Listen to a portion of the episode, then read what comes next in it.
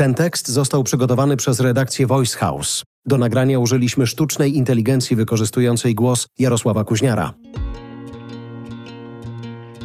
Ze studia Voice House gospodarcze podsumowanie tygodnia ekonomicznie in brief. Najnowsze wiadomości dotyczą wydarzeń od 18 do 24 lutego 2023 roku.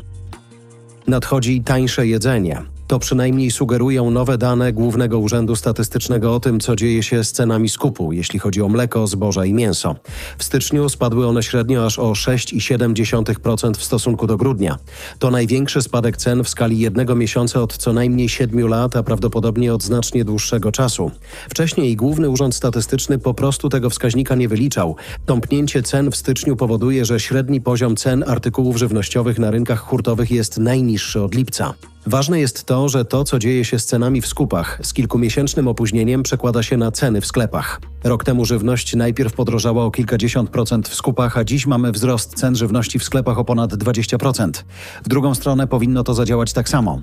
Tylko w styczniu ceny mleka w skupach spadły o blisko 11%, pszenicy o ponad 8%, żyta o blisko 7%, a trzody chlewnej o prawie 4%. Poza danymi o cenach na hurtowych rynkach rolnych, GUS uraczył nas w tym tygodniu całą serią innych danych o stanie polskiej gospodarki w styczniu. Nie wyglądają one najlepiej. Średni poziom płac w firmach jest wprawdzie wyższy niż rok temu o 13,5%, ale przy inflacji przekraczającej 17% oznacza to spadek płac realnych w ciągu roku o ponad 3%.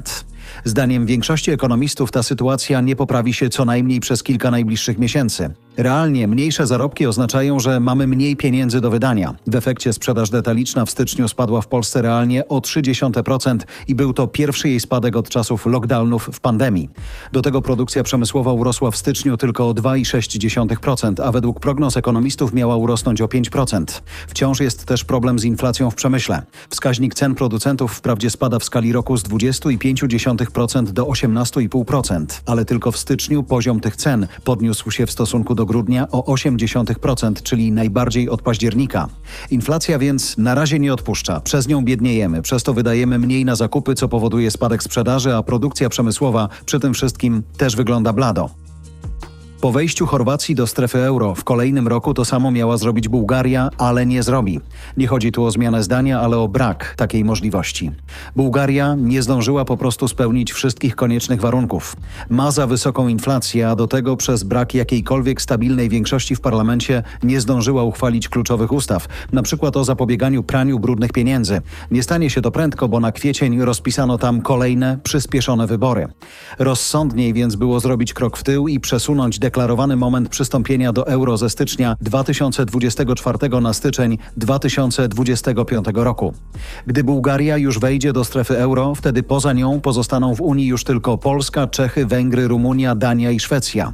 Z tego grona wolę wejścia do euro wyraża w tej chwili tylko Rumunia. Reszta wymienionych państw się tam nie wybiera. Czterodniowy tydzień pracy ma sens, wynika z badań, które przeprowadzono w Wielkiej Brytanii. Niestety ich wadą jest ich mała skala, ale wnioski są intrygujące. Okazało się, że firmy biorące udział w pilotażu nie zanotowały z tego powodu żadnego spadku wydajności, za to ich przychody urosły o ponad 30%.